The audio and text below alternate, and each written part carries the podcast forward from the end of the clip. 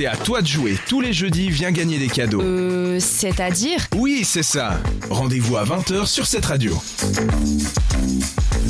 Nous sommes de retour sur cette radio en ce moment et là, on va pouvoir partir direction Pandora avec le film Avatar et ses fun facts à toi, Mélina. Alors, euh, j'ai préparé quatre fun facts sur Avatar. Donc, le premier fun fact, c'est que pour que les autres se préparent à leur rôle, le, ré- le réalisateur James Cameron, il les a emmenés à Hawaï pour euh, qu'ils apprennent à vivre euh, comme des tribus. Donc, euh, C'est tentant. Comme des tribus, mais pourquoi Oui, Hawaï Euh, je sais pas, C'est étrange.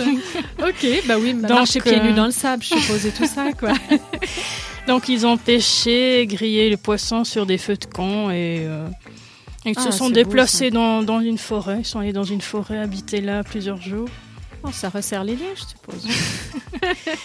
Et donc euh, ils ont fait ça parce qu'il y a une jungle de synthèse sur le tournage. Ils n'ont pas de vrai décor. Alors c'était pour qu'ils s'habituent euh, à se déplacer et comment comment vivre euh, de, la, de la manière des navis, des avatars. euh, Navi. Voilà. Navi. Des navis. Navi. Et The Navy. Non, ça, c'est autre chose. Ça, c'est autre chose. Et c'est donc 60% d'images de synthèse euh, dans le film. Ah, mais c'est énorme. Il va faire que du mime, en fait. Il n'y a pas de vraie forêt, quoi. Je suis un peu déçue, là. Et donc, pour le deuxième fun fact, il y a les, les bruits d'animaux qui sont reproduits dans le film, qui sont repris de Jurassic Park. Ah Bah bah non, non, mais-. C'est du plagiat, Ah ça. ouais Bah, Je pense qu'il est au Mm. ils sont au courant, quand même. Donc, ils les ont repris et modifiés pour leur film. Donc, les brontosaures, les bébés T-Rex, T-Rex et autres euh, vélociraptors. Ils sont repris de Jurassic Park. Attention, c'est des vélocira- vélociraptors et non pas des vélociraptors. Désolée, elle était pourrie. Il y a quelqu'un qui me fait signe là, mais oui, j'ai bien compris. Et donc, euh, le troisième, il y a 1000 mots de, de Navi fabriqués de toutes pièces par un linguiste euh, qui est inventeur de langue pour les films. Ah tiens, c'est un ça- métier ça Que fais-tu dans la vie Je suis linguiste pour les films. Genre, tu, tu fais quoi? Je suis en train d'inventer une langue. Pour le dernier euh, James Cameron. Ah, sympa, ça, ça le fait. Donc, il a conçu 1000 mots de, de cette langue. Et puis, il voulait que les fans euh, soient intéressés pour l'apprendre. Ah. Donc, euh, il s'est vraiment bien Investi dans son rôle et dans sa mission. oui.